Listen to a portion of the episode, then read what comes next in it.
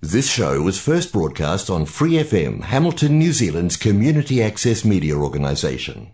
For more information on our lineup of shows and the role we play in the media, visit freefm.org.nz. I'd like to talk to you about morality. Because what we have is on different parts of the planet, different things are considered moral. Well, who's right? We have such diversity in social standards and civilizations, norms. On one part of the planet, something that people eat for food, another part of the planet wouldn't consider.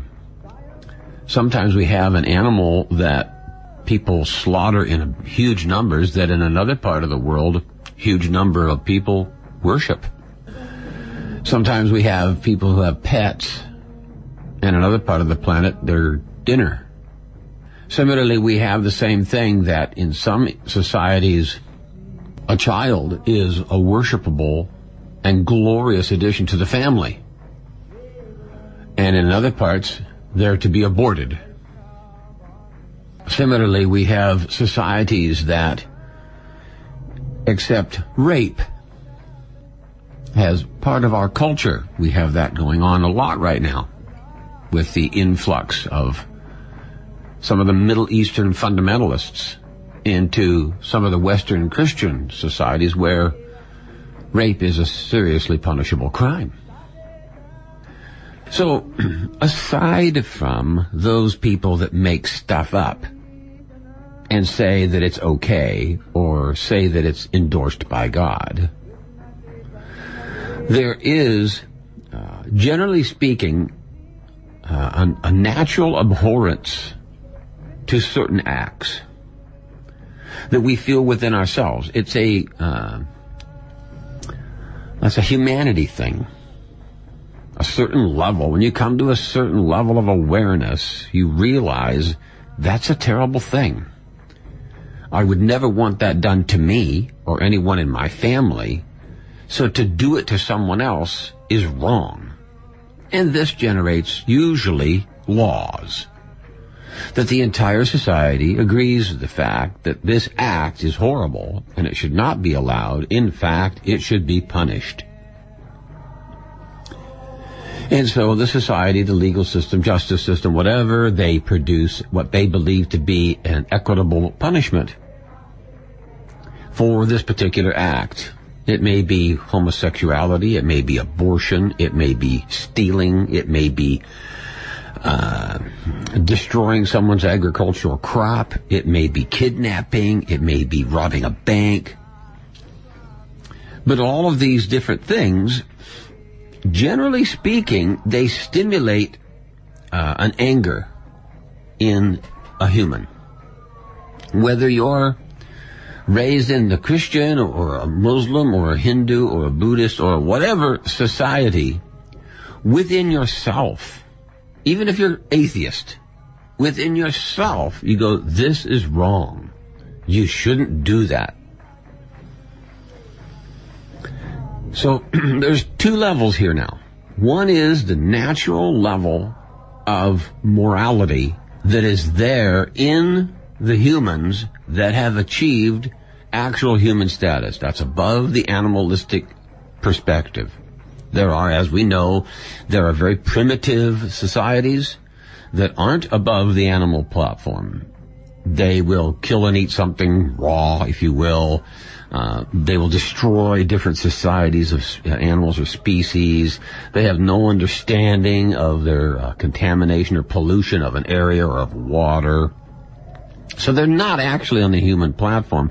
They're more in the uh, animal category. And they don't see morality one way or the other. They just see custom. This is our custom. We do this. And then we have the humans, people that are actually above the animalistic conception of life and rationally make decisions on right and wrong, and oftentimes base that upon their religious scripture or basis that they believe their society is regulated by or based upon. And now we're getting to the point. Now, the Vedic literature says, in the Vedic literature, it says that you cannot establish your own morality. Morality is decided by God. Because in essence, we are all servants of God. We may or may not know or accept that, but that's another level of awakening of the human beings. But when the human being has actually come to a higher consciousness and he's contemplated his duty and responsibility within the society and his eternal relationship with the Lord, he recognizes that as a servant of God, he's actually dependent upon God's definitions for what is acceptable duties, acceptable service, what acceptable behavior, and morality. So the idea is you can't suddenly say, I declare this moral. But it's a heinous act. Because God has said this does not elevate your consciousness to a higher, more compassionate status, and it does not comply with what I want as far as service and commitment to the divine plan.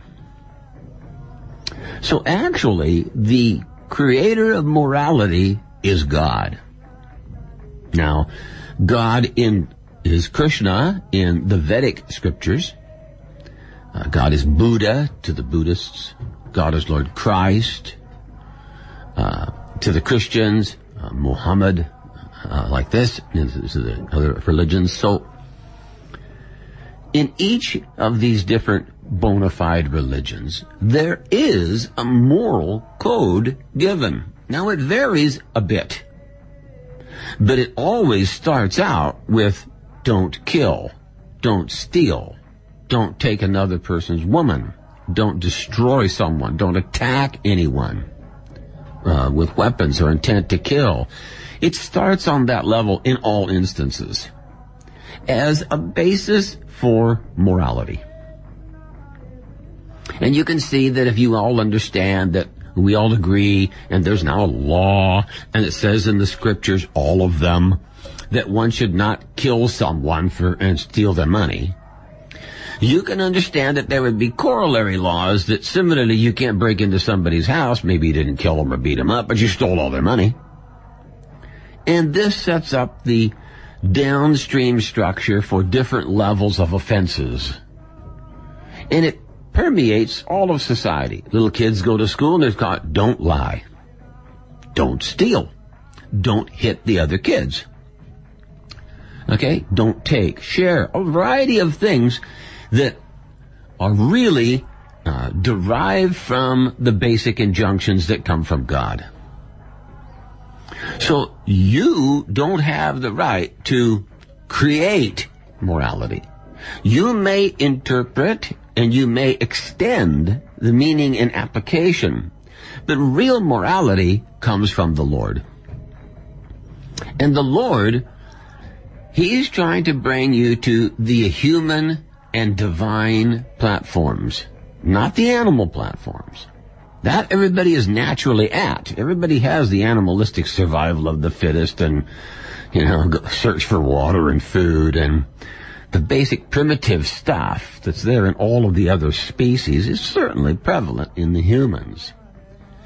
But the higher aspects, the more esoteric, the more spiritual aspects of, are determined and given to the human society.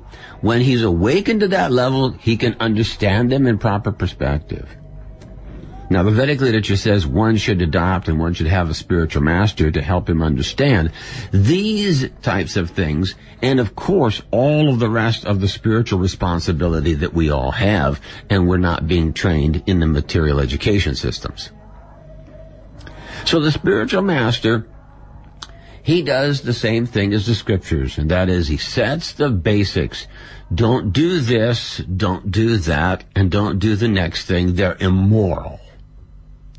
And then he goes on and says, here's how you should act. You must do this. You should do that. This is preferred, etc. And this will bring you to spiritual life.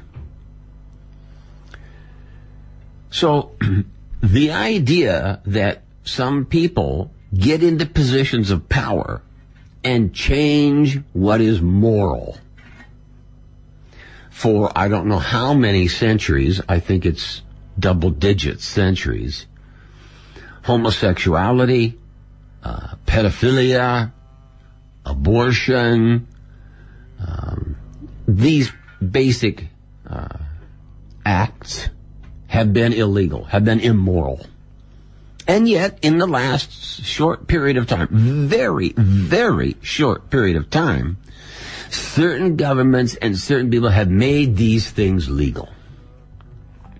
Now, the problem here is that does not change whether the Lord thinks they're moral or immoral. It may be legalized under the laws of man, but it is not accepted under the standards of God. So you will be held accountable. You may get to go do this ridiculous thing and no one will take you to jail or punish you or fine you or any of that variety, but you do not get away with it. The Lord, as the witness, knows very well what you have done and that you have done this act that He has said in the scriptures, He has said in the societies, He has set forth as normal human behavior. You have violated it. And therefore, you will be held accountable by the Lord. Now, most people want to deny that they don't want to accept that they will be held accountable for their actions. And we see that as permeating our society now. Many, many people want to deny God so they don't have to be held accountable. They want to deny the, the, rights of the government over them. They want to deny responsibility to the family, deny responsibility to their children, deny they have to comply with any type of rules of society, you know, keep to the left, whatever it might be. And in their denial, they find comfort. Ah, I can do whatever I want. You can't tell me otherwise. I'm not gonna look up. I'm not gonna care about you or anybody else telling me what I can or can't do. This is called ignorance. Because you can't make your own morality. The morality standards are there between God and you on the eternal platform. You are eternal living entity. The Lord is an eternal living entity. There is an eternal relationship. There are eternal do's and don'ts. You can't walk up to the Lord and threaten him. You can't, you know, there's a, it's a servant, supreme person and a minute person relationship. The part cannot control the whole. So the person who goes into this denial, they may be more comfortable in their life denying any responsibility, but they will still, at the time of death, have to pay the dues for the sinful acts they've performed. And this is firmly entrenched in the natural laws of cause and effect. So every living entity who has any degree of intellectual development will realize that denial is a very serious offense. It's a very serious problem for you. Because if you go into denial, it doesn't remove your responsibility. And if you get into this status because you have bad association, usually the crime or the offense becomes worse and worse and worse and worse and worse. Degradation, this is called that sinful activities degrades the person and they become more degraded and they therefore accept and allow a more heinous crime and a more heinous crime and more and more and more. To where there is no morality, they're simply barbaric, they're simply doing heinous act, causing suffering and abominable things that should never be done by any conscious being. So you have to, I have to, we all have to try to be the highest beings we can. And we have to follow the morality as laid down in the revealed scriptures. You can't go into denial and actually get relief from responsibility. You can't, uh, my, my famous little story, um, Two people come before a saintly person and ask to be his disciple and be trained, and he looks at them and wonders if they're actually qualified. So he gives each of them a chicken and says, now go kill this chicken when no one sees. So the one person takes his chicken behind the barn and boop, kills it. And the other person takes the chicken and walks around and sits down and hangs on and comes back some long period later and he says, wherever I go, the chicken sees. And the saintly person says, you can be my disciple. Because there is no situation when no one sees. So from that concept, we have to recognize there is no situation where your activities go unwitnessed. And witness means accountability. So we're supposed to have that in society. If you witness a crime, someone has grabbed this lady and is beating her up behind a building, and you witness this, whether you can stop it or not is one thing. But you must at least stand up and say, this person beat this woman. Witness. You don't have the right to deny it, ignore it, because then you're an accomplice to the crime. And the witness will also notice you, that you did not maintain morality. You chose to deny.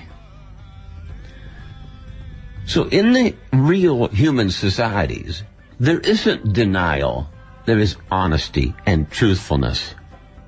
And morality is governed by the Lord in the revealed scriptures and accepted by the advanced human beings, accepted as a standard of life, accepted as a standard of law, and turned into a methodology that keeps society advancing as opposed to degrading.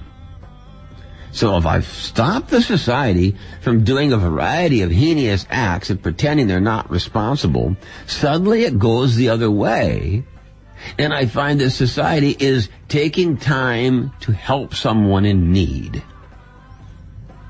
This person is uh, uh, had a crop failure and has no income because the crops were flooded, and someone gives him some money to make it to the next year when he can grow another crop and get back on his feet. Some child is uh, drowning Someone saves the child and doesn't even know who the child is. It's not my child, but I'll save the child because there's need.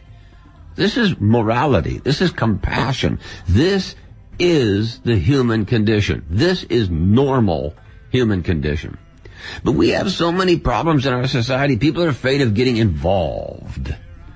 But you are involved if you witness. And you have to be responsible. It isn't something to fear. You have to stand up irrespective of opposing forces because it's moral. Because it's what makes you a human. That higher conception of right and wrong. That commitment to the truth. That standing up for what is right even in face of opposition. It may cost you. It may cost you your life. But still, standing for the moral principle is better than not the end of your life glorious. This person sacrificed their life selflessly for someone else and stood for the truth to the point of being uh, executed, if that's the word, for it. Sacrificing their life for it. Um, the Lord and the demigods and the administrators of the universe see that person with a very favorable light as opposed to the murderer the criminal, the rapist. So your future is governed by your morality to some degree, your piety, good acts or bad acts.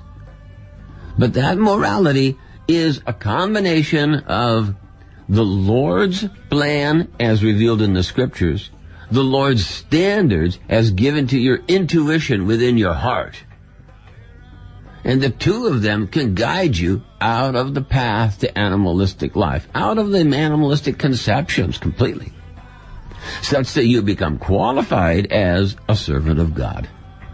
Not qualified as the governor. No. Material post and position does not change morality. There can be totally immoral people at the top, and there can be wonderfully moral people in a cardboard box. It's not a matter of wealth and position. It's a matter of conviction, commitment. So you have to be, I have to be, we have to be committed to the truth, full of compassion, humble as servants of God to be called humans. To actually be acting as a human.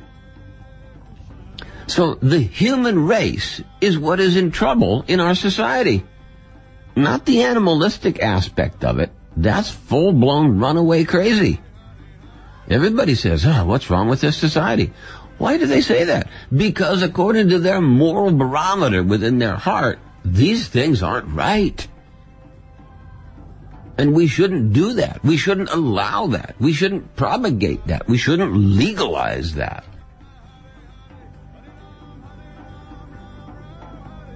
So we see that the society isn't right, then we have to act the other way. We have to go on being moral.